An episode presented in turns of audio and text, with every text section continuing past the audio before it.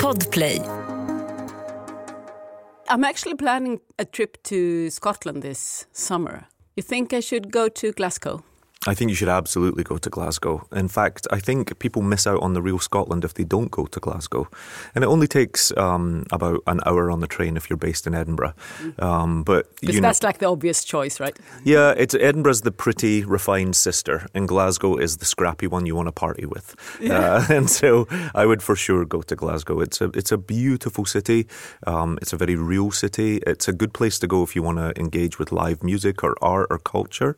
It's a city with much layered history, and so you'll really get a feel for Scotland if you go there.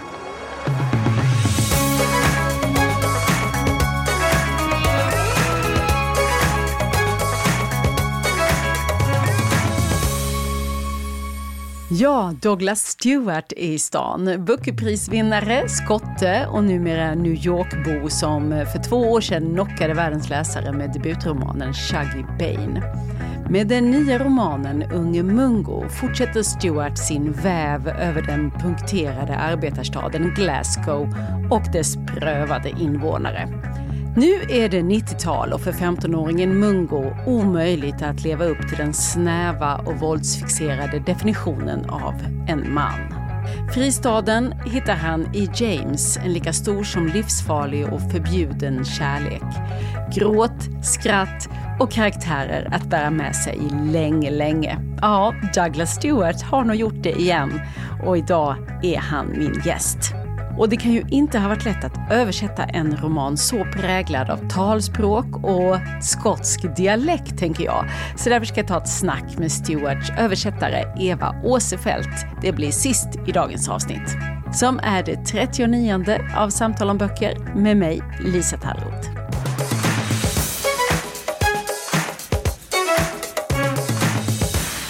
Douglas Stewart, I'm so happy to... see you, to have you here in my studio in Stockholm. Thank you. I'm having a wonderful time in Sweden. And it's not your first time. It is not. It's I actually I've been here twice in a year now, so I feel very lucky.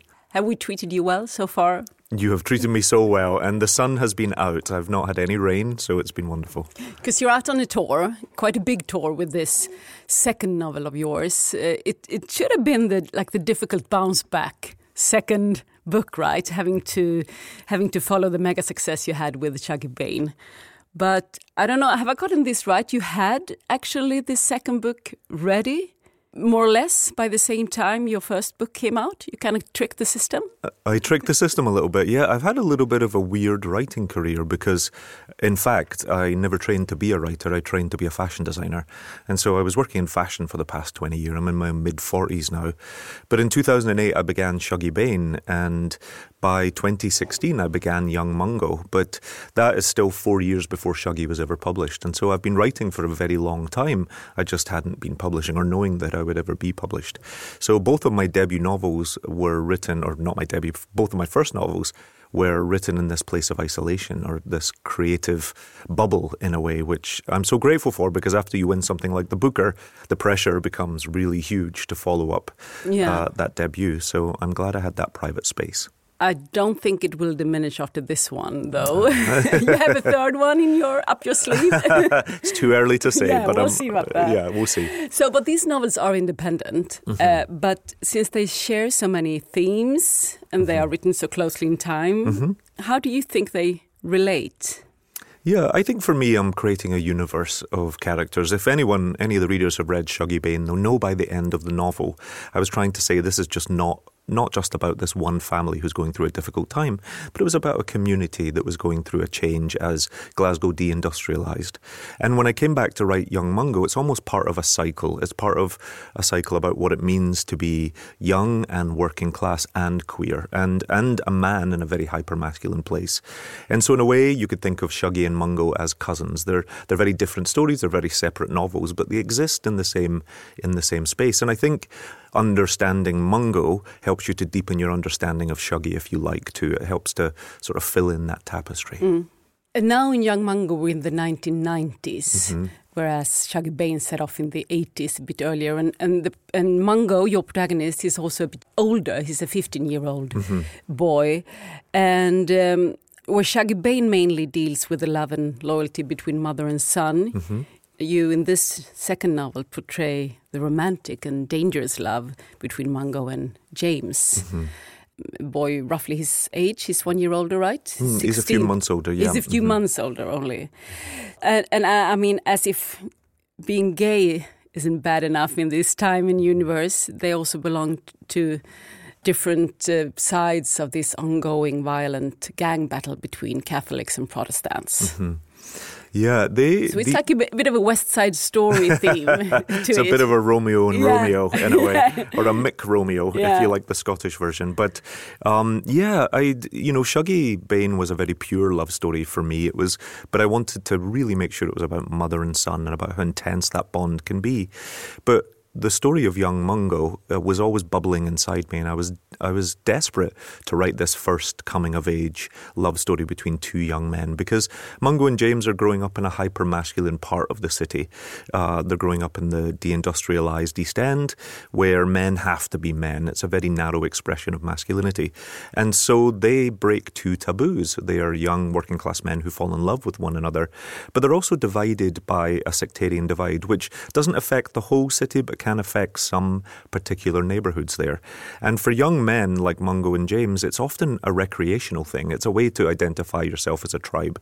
It doesn't associate with the big identity questions that you get from Northern Ireland, but it is a way for young men in high schools uh, wanting to run with gangs, to say, wanting to support football teams even, to say, this is who I follow, this is who I am.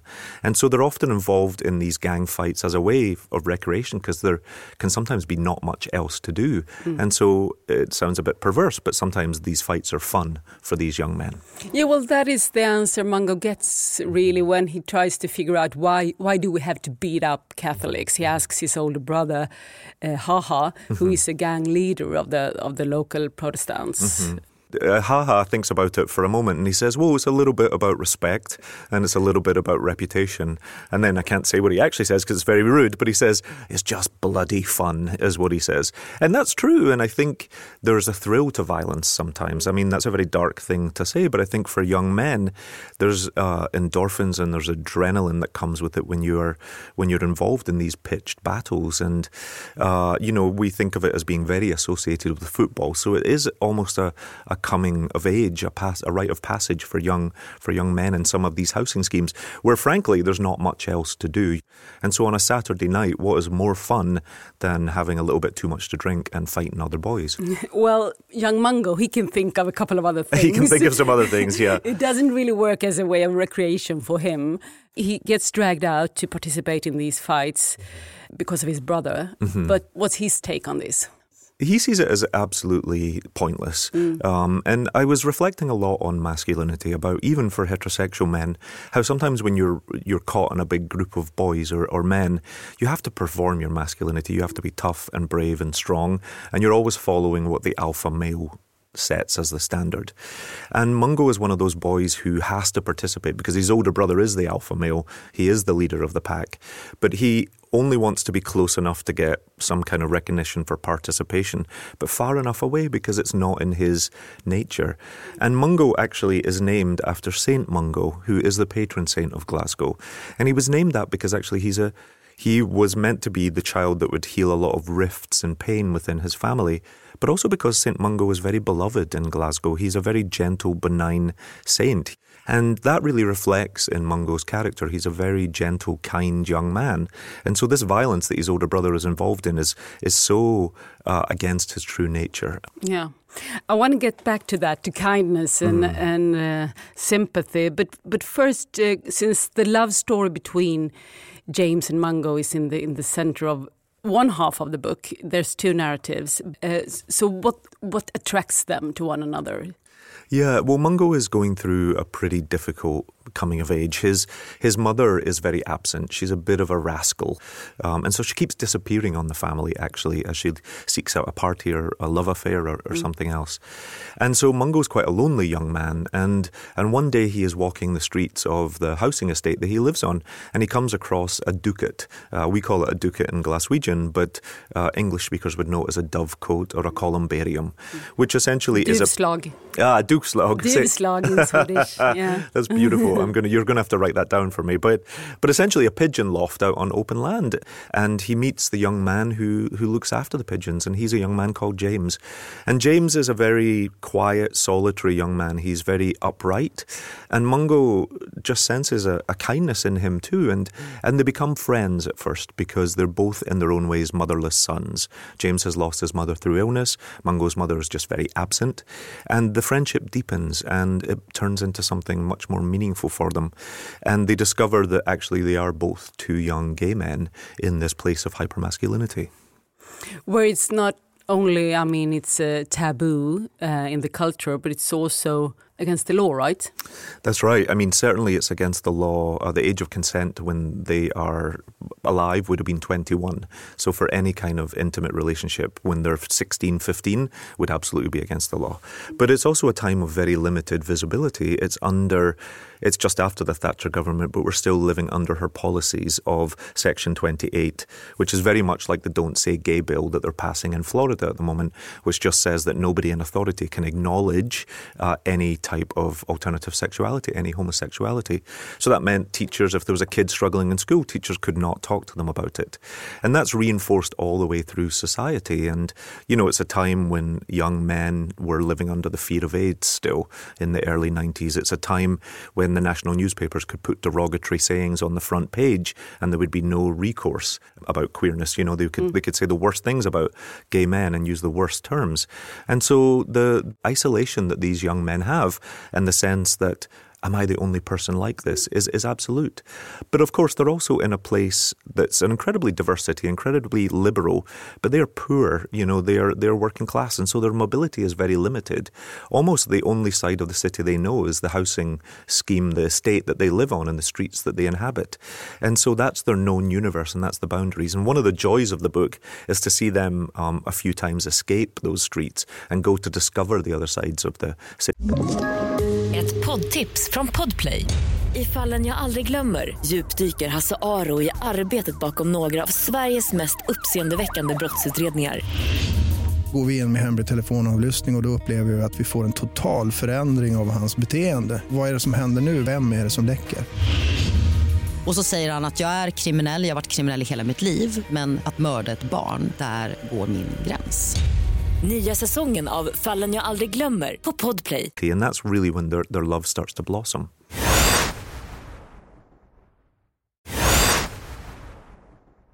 But having the society condemning them isn't what scares Mungo and James the most. It's their own families being revealed by James's father or Mungo's older brother, Haha. Mm-hmm. That's his name. That is what really would destroy their lives, right? Yeah, it's quite terrifying for the for the young men. But this is a time when even people who were allies for queerness couldn't imagine a happy future for two young gay boys. And and even Mungo's most beloved, his sister Jodie, is one of the key characters in the novel.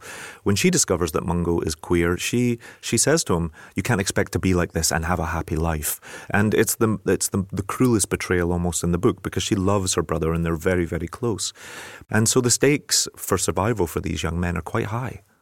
So just to guide our listener a bit, this is this is one part of the story of the novel. The other timeline tells the story of an extremely unsettling fishing tour. Uh, two men, vague acquaintances of Mungo's mom, shady characters, they have offered to teach this fatherless young boy, Mungo, some male essentials like fishing and camping. But this trip will turn out to be life-changing in a much, much more dramatic way. So how come this setting, a fishing trip out in the wild with two strangers to Mungo? I was thinking very much about my own experience growing up. I was the son of a single mother. And as a young man, uh, any opportunity that could be taken to get me around male influence was taken, whether that was going fishing at the canal with the man along the road, whether that was Sunday school, whether that was, uh, you know, going away with the Boy Scouts, or someone was building a garden shed, or someone was mending a car engine. I grew up in a time where it was believed that the best thing for young boys was male influence. But we also grew up in a really naive world where we didn't didn't really know where monsters could be lurking, or we weren't ready to face it. We hadn't come to terms with the Catholic Church, with uh, abuses of power in, in youth leadership, uh, with what radio D Js were doing uh, in the United Kingdom. And so I'd always been kind of intrigued by that idea about how parents could quite willingly send their children away uh, for influence or, or, or away with strangers. And I thought, there's some horror that lives there. Yeah, and so it turns out. But I wonder, this uh, obsession with masculinity that you describe, are there an equal obsession with femininity? How girls or women ought to behave? I think oftentimes the female characters in my novels are the only ones that really know what's going on in the world. I use them a lot as oracles, or as an ability to process not only their own emotions, but also uh, what the men are going through. But femininity, I don't know that there was such an obsession with it in terms of just its its own thing. And, and in fact, oftentimes the the homophobia that is experienced by my characters is a form of misogyny, because in Shuggie Bain, certainly Shuggie was too young to have any sexual desire. You know, this wasn't about him declaring, I have an attraction for men. He was only eight, nine, ten years old. This was about him being effeminate or feminine.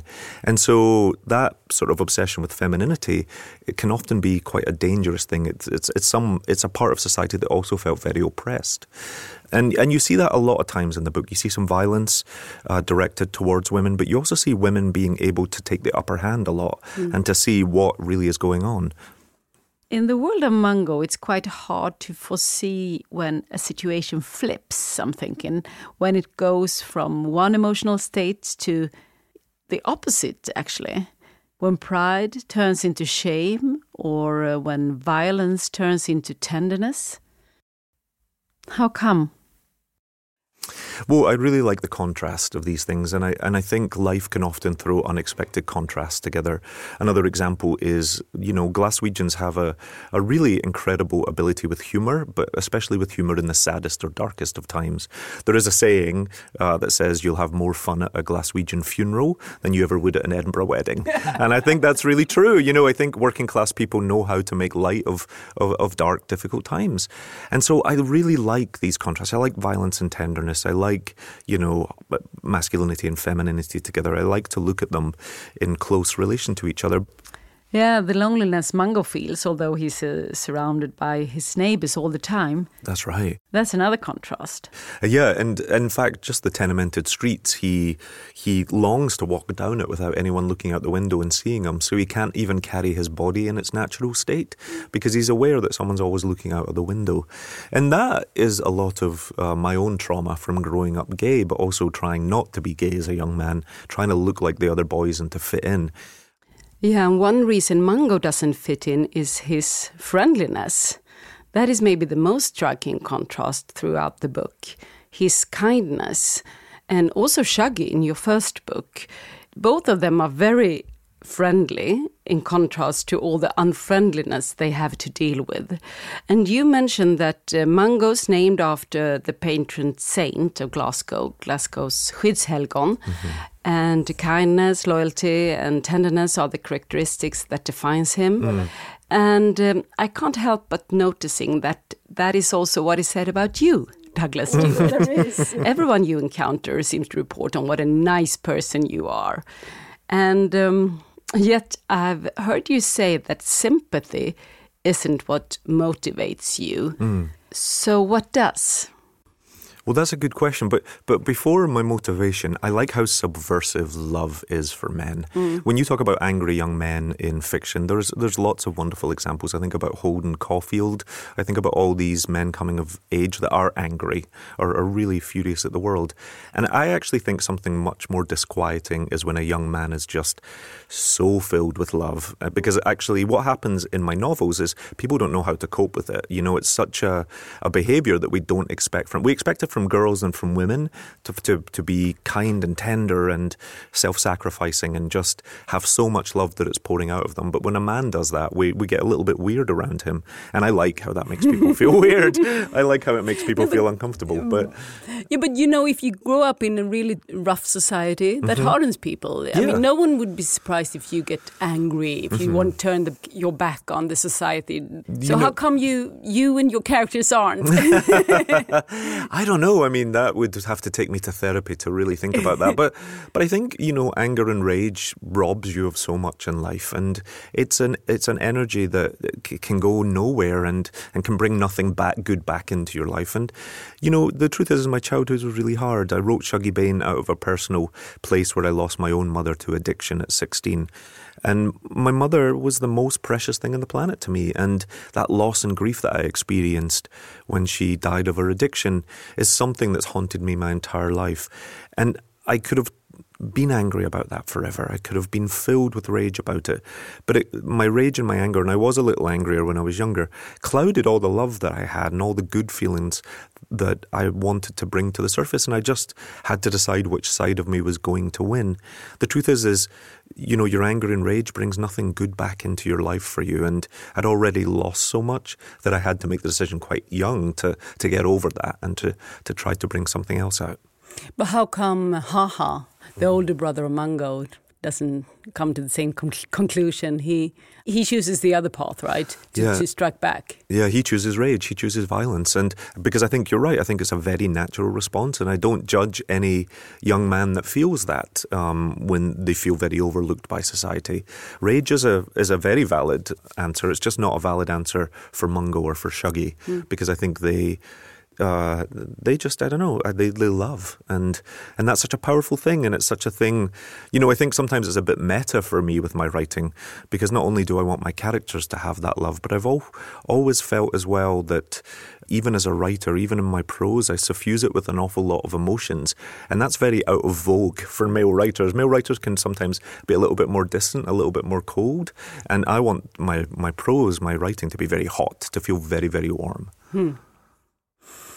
Uh, and it is. Well, thank you. I had a uh, discussion with another author about how well the writer needs to understand the, the enemies or the uh, adversaries that mm-hmm. their protagonist encounters. And what are your thoughts on this? I think it's essential.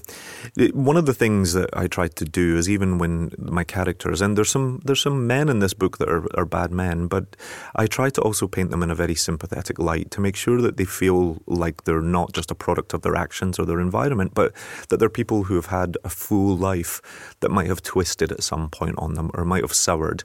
And so I spend an awful lot of time trying to make sure characters have two sides or, or have a, a central conflict in them. And even as we spoke about earlier, Jodie, who is perhaps the most beloved character in my novel, is not all good. And at the end of the, the novel, she doesn't always do the right thing. Whereas Hamish, or Haha, who seems to be the worst character, is capable of huge sacrifice and huge gestures.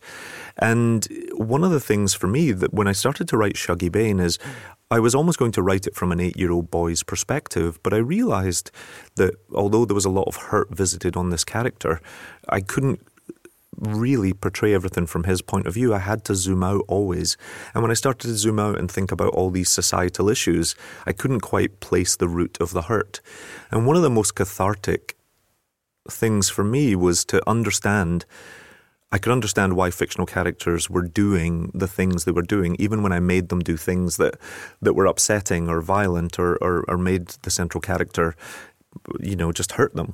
But I had to still deeply understand why they would do it. And and that for me brought a lot of understanding to the the time and the place that I grew up in, the mass unemployment, why men felt so stoic and so silent and so angry. Why would a mother turn to addiction and turn away from her three beautiful children? Why were we living in a homophobic world? Why were we, was there misogyny and sectarianism? And so I had to actually get... go really deep with things that were actually quite traumatic for me. And that was all in service to understanding a fictional character. But at the end of the day, I found that really cathartic because it just deepened my understanding, and it took myself as a proxy for Shuggie Bain out of the centre of the narrative and instead really invested it in uh, the characters that were surrounding him. Are humans, their actions and behaviors, always possible to explain, you think, make sense of? Is there understanding to be found at the bottom of each person? I, I believe that you there is. There's always something that, that brought a person to that point. And I think as a writer, if you cannot justify that, then the character is not fully alive. And so I try to spend a lot of time, even with the most despicable characters, finding out how they got to that point of of of just souring in that way. It it takes a lot sometimes, but it's always there. I think growing up in a place, because in Glasgow for me, for two things, first of all, growing up as the son whose mother had addiction, I could understand how the most wonderful, most beloved person in my world, who was beautiful and bright and gregarious and, and well-loved by everyone around them, could also be the most terrible person in my universe, could also be the person I was most afraid of, that could, that could bring me a lot of pain and a lot of hurt. And when you can understand that one person can contain all those multitudes, and also that's your mother, then you have an understanding of how complex human behavior can be. And I understood this from the age of about five or six. And then also there's, you know, Glasgow as a community is full of good people. Glaswegians are inherently good people who are very humble and very tight-knit. But unemployment went to twenty-six percent in my childhood, and it stayed there for most of my childhood. So I also saw a lot of people doing whatever it took to survive. And when you can understand that as young as a child, I think you want to bring that to your writing. You want to have very complicated, conflicted characters. Um, but the fascinating thing about Glasgow is it is the full human experience. And that's why I keep writing about it, even as someone who lives in New York. It is a place of the greatest kindness, the greatest solidarity. And it has some profound darkness. It has some profound tough times. And that's why it's fascinating for a writer, because it, none of it is me. Ett poddtips från Podplay. I podden Något Kaiko garanterar röskötarna Brutti och jag Davva dig en stor doskratt. Där följer jag pladask för köttätandet igen. Man är lite som en jävla vampyr. Man får lite blodsmak och då måste man ha mer. Udda spaningar, fängslande anekdoter och en och annan arg rant. Jag måste ha mitt kaffe på morgonen för annars är jag ingen trevlig människa. Då är du ingen trevlig människa, punkt. Något Kaiko, hör du på Podplay. Därför är gardinerna. It's the full human extreme experience.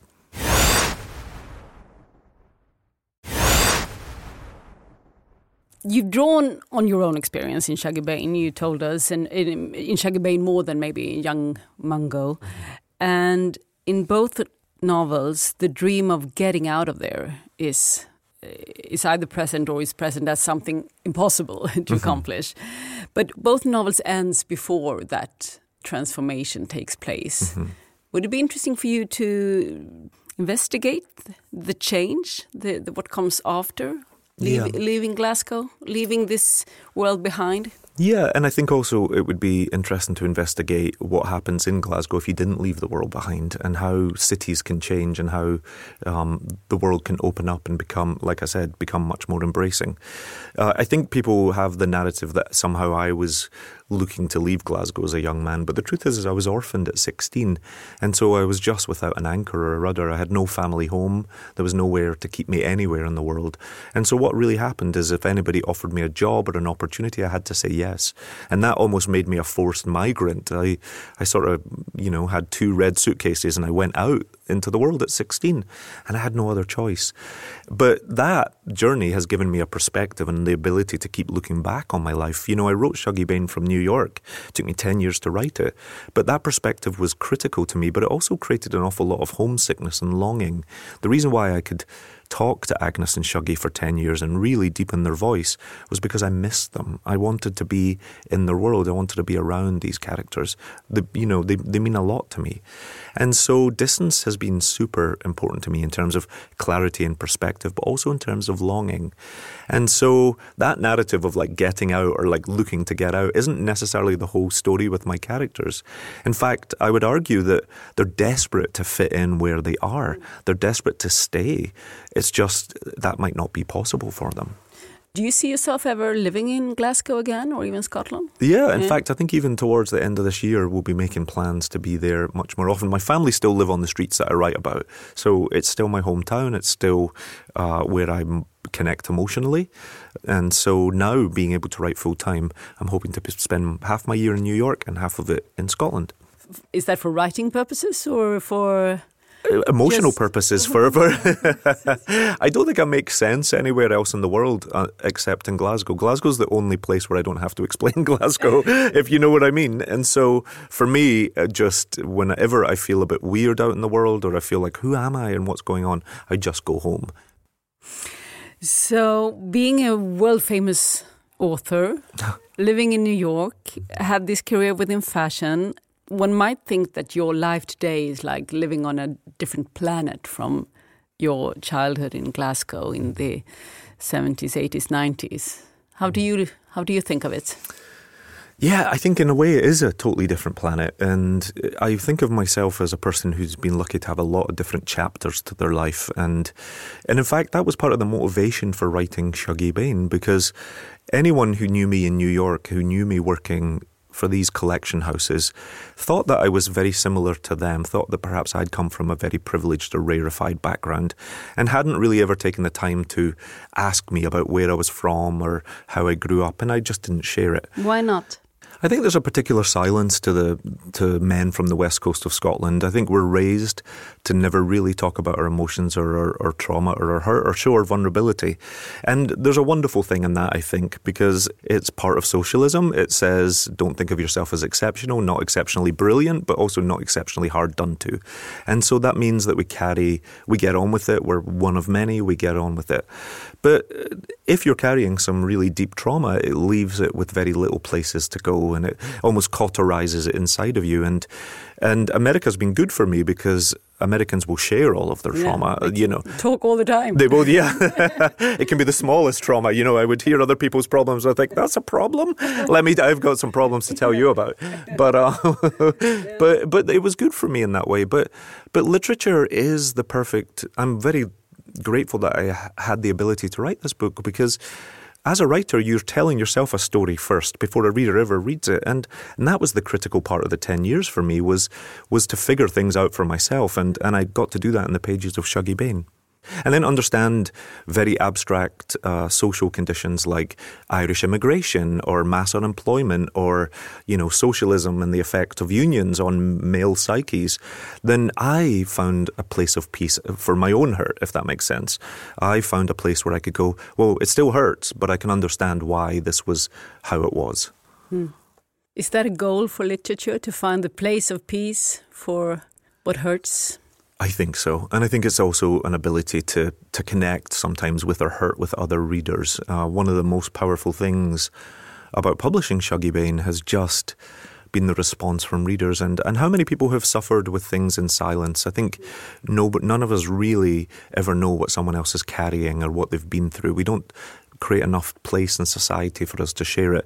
And some of the most profound connections I've had have been with the African-American community in Pittsburgh, or it's been with Italians or the Portuguese. And and that's mind-blowing for me, you know, places that are, seem very far away from my experience. Hmm.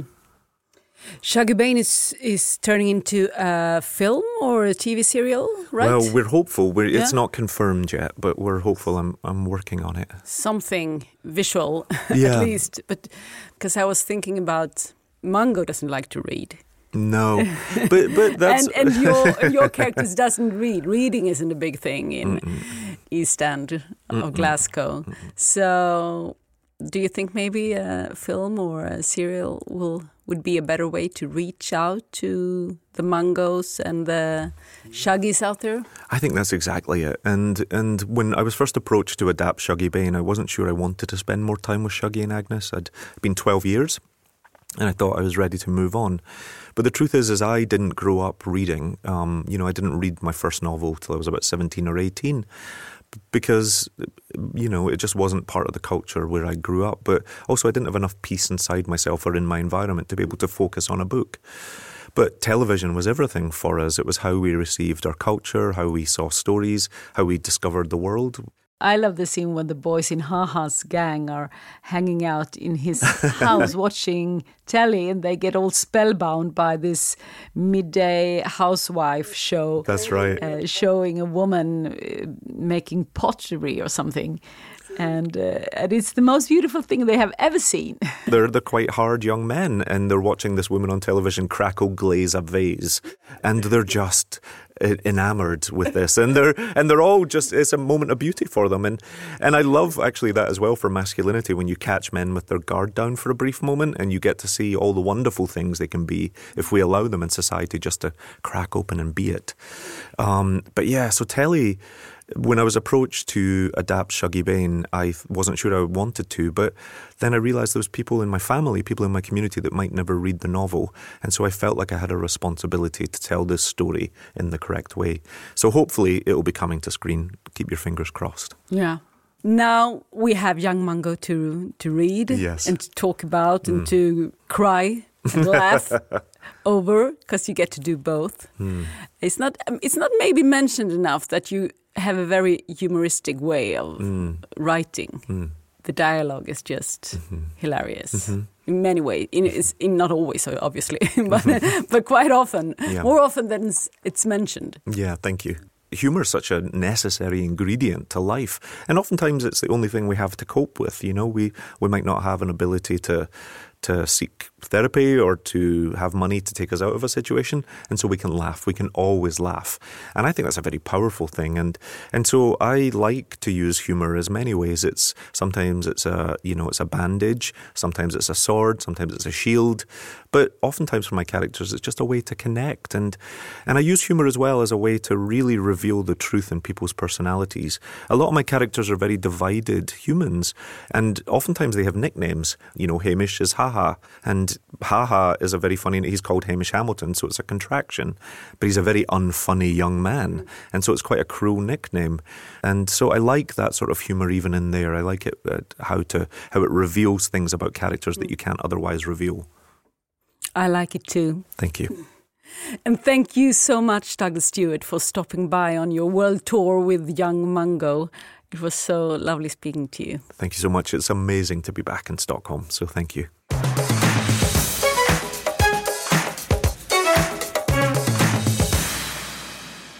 Ja, både Shuggie Bain och Young Mungo finns förstås på svenska i översättning av Eva Åsefeldt, och då är titeln Ung Mungo.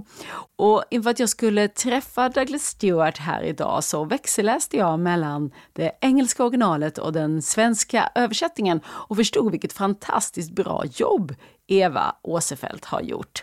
Så jag ringde upp henne, och så här beskriver hon Stewarts språk i romanerna. Jo, men alltså det som är kanske mest påfallande språkligt är ju att eh, dialogen är skriven på ganska mycket Glasgow-dialekt. Eh, och den är liksom eh, lite talspråkligt skriven eh, överhuvudtaget eh, i dialogerna. Så att det är lite annorlunda stavning, och det är en del dialektala ord som även följer med i själva resten av texten, så att säga. Så det är väl det mest påfallande. Sen så är det ju, i den övriga romanen så har han ju också ett ganska, ganska klassiskt språk som, som kan vara väldigt, väldigt målande, och ofta ganska fantastiska bilder som han målar upp. Alltså han är en ganska tydlig författare på så sätt. Det är väldigt, det är väldigt lätt att se saker framför sig och förstå och höra på något sätt vad, hur människor pratar och, och hur de stämningar och sådana saker är han väldigt, väldigt bra på att måla upp, tycker jag. Och, och hur har du löst det här med dialekten och sociolekten i den svenska översättningen? Nej, men det är ju det. Alltså, det är ju alltid lite komplicerat, eller en utmaning för översättaren i alla fall, när man har de här, en bok som är så djupt språkligt rotad i en specifik plats vid en viss tidpunkt, vissa människor. Och alltså på, på något sätt så är det ju sorgligt men sant så att de där rötterna kapas lite grann vid en översättning. Det är ju oundvikligt. Det är svårt att, att låta som att det utspelar sig i Glasgow när man skriver på svenska, så att säga. Jag har väl gjort så att jag har försökt att behålla känslan, eller det här att det ska kännas naturligt och talspråkligt utan att kanske använda så mycket talspråk som, som Douglas Stewart gör på engelska. Att man ska ändå förhoppningsvis få den här känslan av samhörighet och humor, allt sånt där som finns i originalet. Jo, men det, det är ju så. Det är, det är mycket mer så att säga normalspråk på svenska i, i boken, det är det. Kan du ge exempel på något skotskt uttryck som det varit svårt att hitta en svensk motsvarighet till? Ja, han återkommer till det här ordet galles, som ju betyder ungefär orädd eller djärv eller modig eller, och sådär. Och det används, framförallt i Shuggie Bain så används det mycket om Agnes, Shuggie Bains mamma. som eh, hela tiden på något sätt stiger upp igen efter att eh, saker och ting har gått eh, fel, och någon slags oräddhet i det också, en slags eh, lite kaxighet eller så nästan, att man eh, faktiskt går med högburet huvud och är stolt trots motgångar. Ja, men det, det återkommer flera gånger, och det, det känns som att det är väldigt talande för, för den här kulturen som råder och för platsen. Och tyvärr så måste jag säga att jag har nog översatt det på lite olika sätt helt enkelt. Men det är ju sådana här ord som används som kanske inte, som tillhör en dialekt, men som inte har någon tydlig ordboksförklaring som helt stämmer överens med användningsområdet, så att säga. Sånt där kan jag ju lite svårt. Mm. Ja, som sagt, jag tyckte att det var en, det var en översättning som jag lade märke till, särskilt när jag då växelläste med det engelska originalet, så förstod jag att det här är ju inte lätt alltså, att få det att, att flyta och fungera mm. på svenska, eftersom platsen betyder väldigt mycket, Glasgow det betyder mycket för historien mm. och också de här olika lagren av dialekt. Inte minst handlar det, det är ju också det här att den som talar engelska, alltså den som talar liksom städat engelska, gör ju en markering då om man i det här skotska sammanhanget och blir hånad för det. Vill du säga någonting om vad du har haft för slags läsupplevelse av Unge Mungo och Shuggie Bain? Ja, Unge Mungo sträckläste jag helt och hållet. Jag tyckte den var väldigt, väldigt spännande. Men jag kände också i perioden när jag läste den och när jag arbetade med den att det var ganska tungt, för att det är, ja, det är tunga ämnen och det beskrivs på ett tungt sätt ofta. Men jag tycker också att de är alldeles, alldeles fantastiska, och jag, har, jag är väldigt, väldigt glad och tacksam att jag har fått arbeta med dem, för det har varit väldigt, väldigt roligt och lärorikt. Och man blir väldigt, man blir väldigt fäst vid både, båda huvudkaraktärerna, Shuggie och Mungo. Man, man känner ju väldigt starkt för dem. Så det, är också väldigt, det har också varit väldigt fint under arbetets gång, just framförallt med Shuggie som kom ut för några år sedan då. Att den blev så väl mottagen både här och runt om i världen, just för att man, man vill honom så väl på något sätt. Mm. Att man känner ja, att den här ömheten på något sätt är, den slår an hos många. Eva Åsefeldt, vad kul att jag fick prata med dig om ditt arbete med att översätta de här två romanerna, både Shuggie Bain och Unge Mungo. Tusen tack för att du var med. Tack så mycket. Det var allt för idag. Nästa gång vi hörs är Jan Eliasson gäst här i podden. Toppdiplomaten som skrivit dagbok i hela sitt liv och nu också sina memoarer. Missa inte det. Avsnittet finns redan på fredag i gratisappen Podplay och på lördag på alla andra poddställen. Samtal om böcker finns såklart i sociala medier. Där heter vi Selma Stories och jag heter Lisa Fallroth. Hej då! Du har lyssnat på Samtal om böcker, en podd från Selma Stories.